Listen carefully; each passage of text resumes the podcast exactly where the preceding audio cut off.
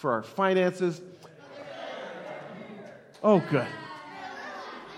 Yeah, they're a little blurry, yes, because I pulled it off of Facebook and I'm not smart enough to make it unblurry.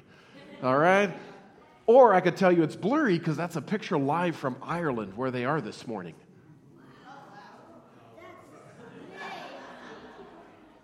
Go with my first explanation. They are in Ireland this morning. I actually exchanged texts with them. They went to a church in Dublin last week. Um, they're going to a Gothic cathedral this morning. It's pretty cool. It is exciting. So, a couple of board meetings back, we were asking our leadership to share some gifts that they have, some talents that they have. And Mr. Dick said, Mr. Winter said, he said, I used to have a talent like 40 years ago. Because he's been here a long time, right? His kids were your guys' age, and he raised them here. Now he has grandkids that are your guys' age. He looked at us at the leadership meeting and he said, I used to be able to sit anywhere in the sanctuary, and just by looking at a kid somewhere else, I could make him cry.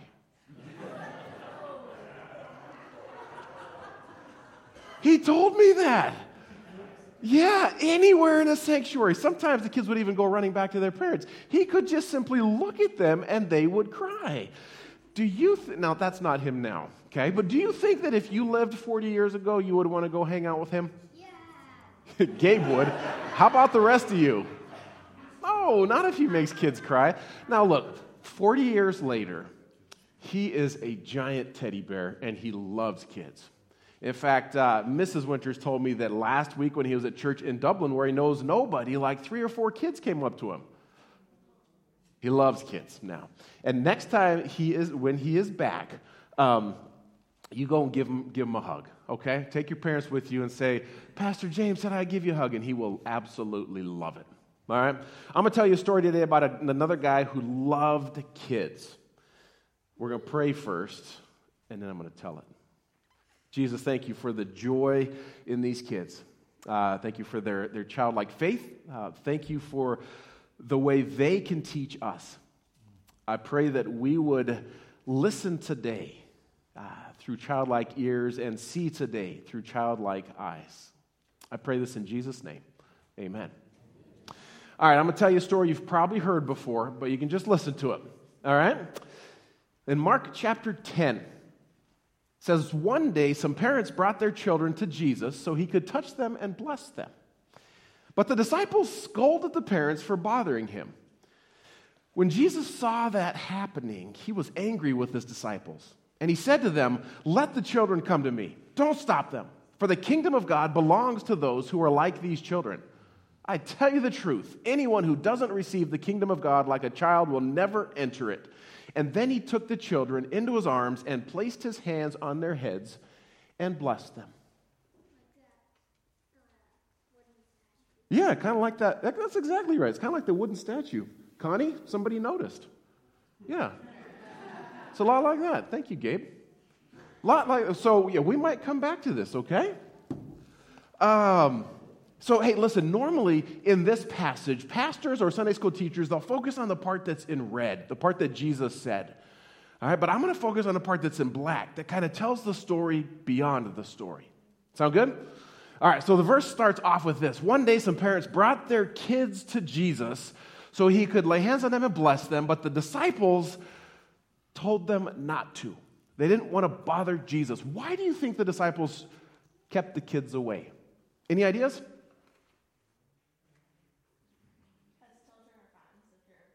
Could, what, say that again? Because children are fountains of germs. that is actually interesting. Hold, can you remember your idea? Okay. Actually, that's interesting because some really smart people who wrote a lot of books that I, I didn't read all of them, but I read some of them this last week. They said that some teachers, some rabbis back then didn't go around, around children because they thought that they would be spiritually dirty. Yeah, I, see, I don't think that's the case. I don't think that's the case because oftentimes Jesus would, um, he would, he would talk about our faith needing to be like children, and there was actually this, this ritual back then where dads would bring their kids to the, to the synagogue, and the, the pastors, the priests, would lay hands on their kids. So Jesus would have known that. So I don't think that's, that's why. But I agree with you, there are a lot of germs with kids. Okay? Uh, why else? Okay, because we're annoying. I, I tend to disagree. I enjoy you greatly. I'm not going to let your mom say one way or the other. Um, it's interesting because you bring up another point. There's a lot of smart people that, again, wrote some books that, that said that in that day and age, back when Jesus walked to the earth, that a lot of people thought kids were annoying, basically, right? And they didn't value them very much.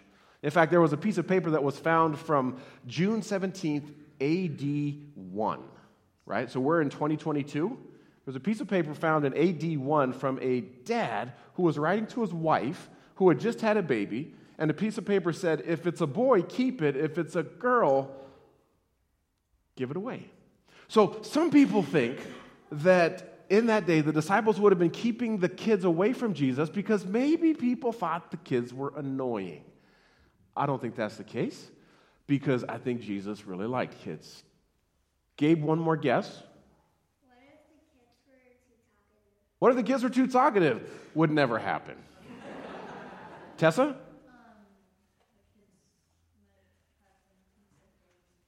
Kids might have been considered a waste of time. Okay, I'm gonna come right back to that. Tane?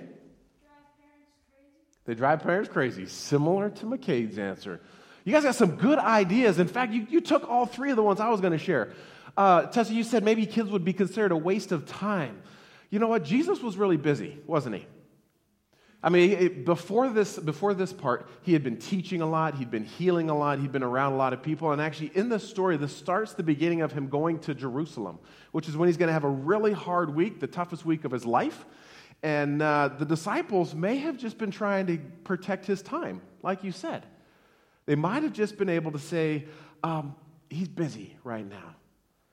But listen, Jesus heard them or saw them doing this trying to keep the kids away, and he was not happy about it. In fact, let me read what it says. In verse 14, it says, When Jesus saw them, what they were doing, he was angry with his disciples. Angry. That's not a strong enough word. You know what a stink eye is? No? There's a few of you you know what the stink eye is, all right? For those that don't know, parents, you know, okay?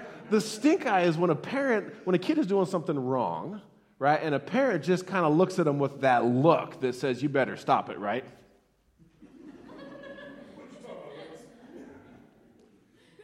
Thorin, you ever got a stink eye? No? Good for you. Um, any of you guys ever get stink eyes from your parents? You ever, let me, you ever get the look? Gabe, you raise your hand. Parents, uh, don't turn around, kids. Have you ever gave them the stink eye? we got hands raised. There's hallelujahs going on. That person's giving you the, the, stink eye, right.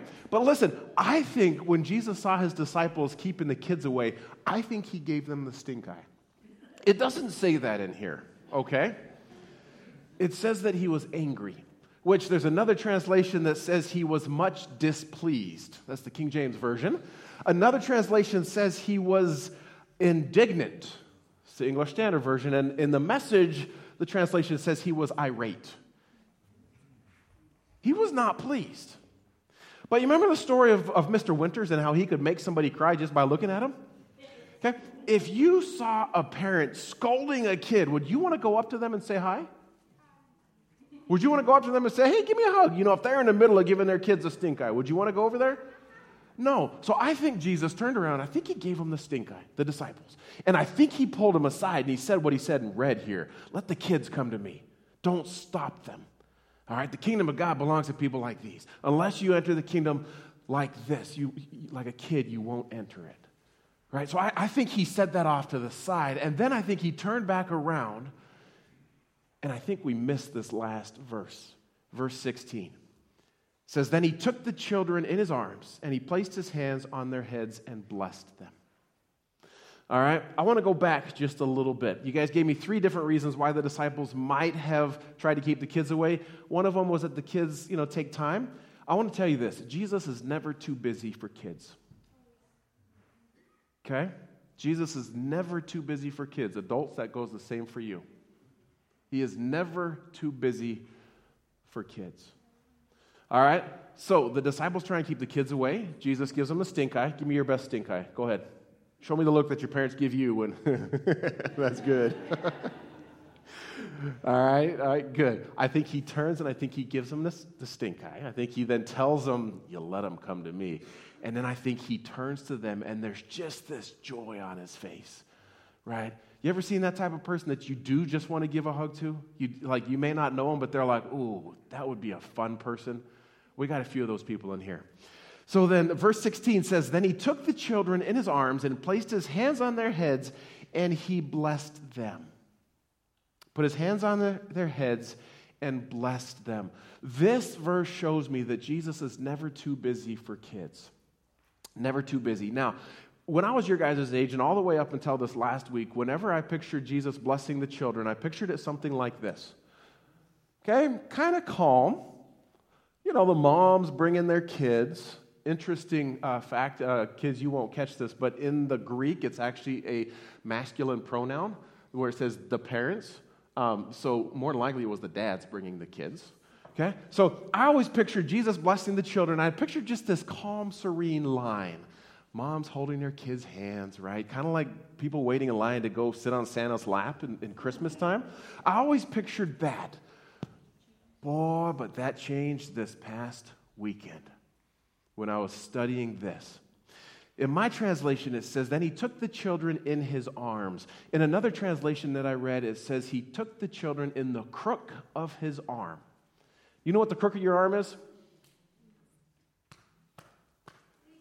Gabe, come here. When you put somebody in the crook of your arm, it's like this, right? right? You know, and when this happens, especially with my sons, what usually happens? There's poking, there's tickling, there's giggling, there's laughter. I think Jesus, I think he did a holy headlock. And again, that's not in here. Okay, so don't go looking for that in here. But when it says he took the kids in the crook of his arm, that's what I think of. But this gets even better, okay? Right? We're picturing this, this, this line where each kid is waiting to come up and experience their holy headlock. And you know what's that called? A noogie? The, the kid, I won't give you one of those. Okay? But, but the, the Bible doesn't says he took them, he doesn't say he took them one at a time. Listen to what it says. It says, Then he took the children in his arms and he placed his hands on their head and he blessed them. So, does that sound like one kid or more than one? More. Yeah, their heads. No, Mine has an S on it. It says heads. All right, I'm sorry. He placed his hands on their heads. And what I mean, if you got if you got two kids in a holy headlock, I mean, this is perfect. Like, you put your hand here on this one, you put your hand here on that one. How many kids do you think Jesus could put in a headlock? Because the best I can do is two. But he can calm the storm with just a word. 3,000? 16? Maybe? 8? 10?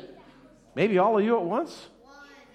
Listen, whenever I put one of my kids in a holy headlock, well, it's not a holy headlock when I do it, the other one comes and jumps on me too. And then do you know what ends up happening? A dog pile. I think I think the holy headlock turned into a divine dog pile. Oh, something like that. Something like that. Kids, listen, I, I realize I realize that it doesn't say that in here. But if you think about what Jesus was going through, okay, he's on his, he's just been super busy. He's on his way to Jerusalem. He's got a lot of heavy things on his mind and heart. He's gonna, he's gonna go through some really hard things. I think that. Yeah, and he has some heavy things on himself too. I think he probably would have needed a chance to let his hair down, to laugh, to wrestle, to giggle, and to bless the kids. Yes, Tessa? I think he would have. I think he would have played tag. I absolutely do.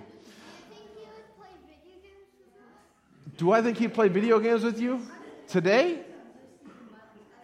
I do. I do. All right, let me wrap this up, okay? Let me wrap this up.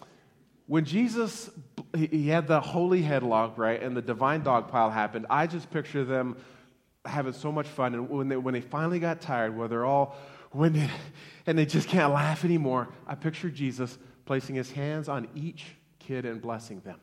Now, in, in the Old Testament, which is basically all of this part, all sorts of fathers bless their kids, right? Noah blessed Shem and Japheth.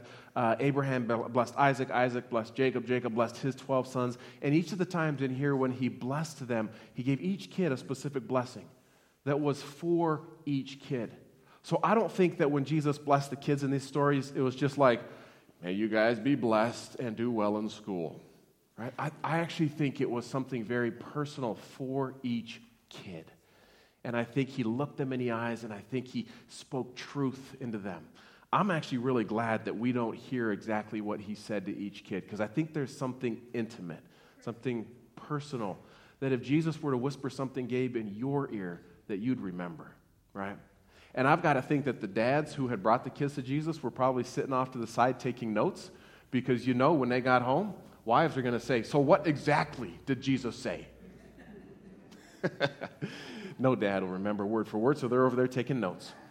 All right? Hey, in just a minute, we're gonna, we're gonna have a picnic. And after that picnic, I get to go away for three months. I kind of get a, a three month grown up timeout. Not because I'm in trouble, though. Okay? It's. Oh, but, but, but, but Pastor Matt is going to tell even better stories than I do because he's been all around the world so many times. Um, tons of times. Yeah. Ask him about it.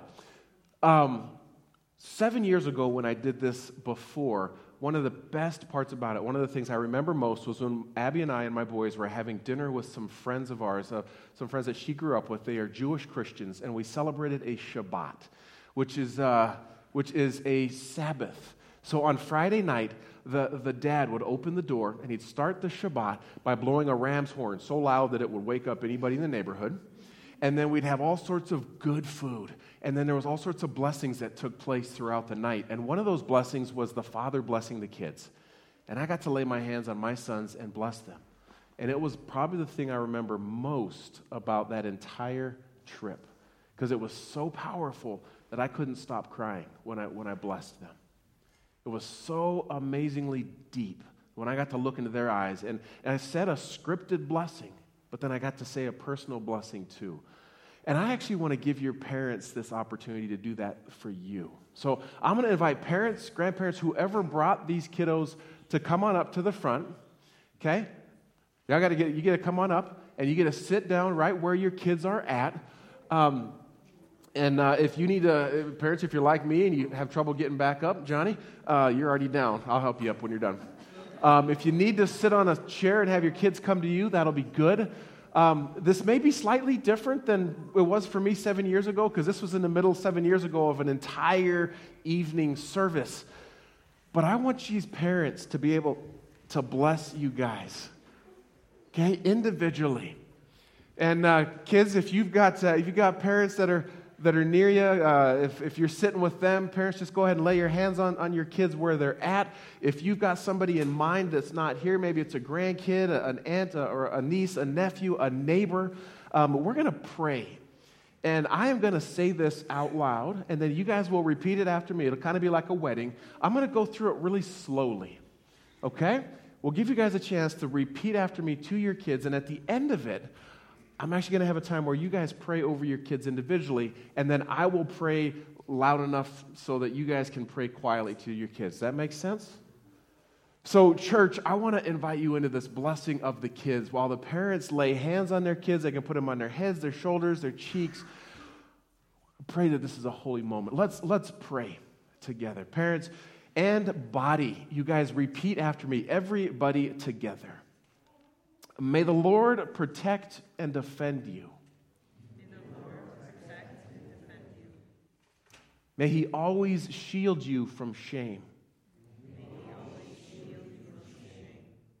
May you come to be a shining name in your homes, in your schools, and wherever God leads you. May you be like Ruth and Ephraim. May you be deserving of praise. Strengthen them, O Lord. And keep them from the stranger's ways. May God bless you. May He grant you long lives. May the Lord fulfill our prayer for you. May God make you good friends and siblings. May He surround you with people who love and care for you. May the Lord protect and defend you. May the Lord preserve you from pain. Favor these children, O Lord, Favor these children, o Lord. with happiness with happiness and peace. Jesus, hear our prayer this morning. All right, parents, you go ahead and with each child that you've got up here, whether it's one, two, three, or more, pray a specific prayer over them while I pray for our body. Lord God, I thank you so much that you have given us families. Lord, I know that not every family looks the same. I know that they, they all don't have the same mom, the same dad, the same aunt, the same uncle, the same grandparents. Some families have one kid, some have more, some have none. And these, and, and these, these adults are raising other people's kids, they're, they're pouring into them. Lord God, we want to be a church that blesses the children like you do. We never want to have the feelings that they are a burden to us, like, like they are annoying or like they're, like they're unclean. Lord, we never want to we never want to have that feeling like they are a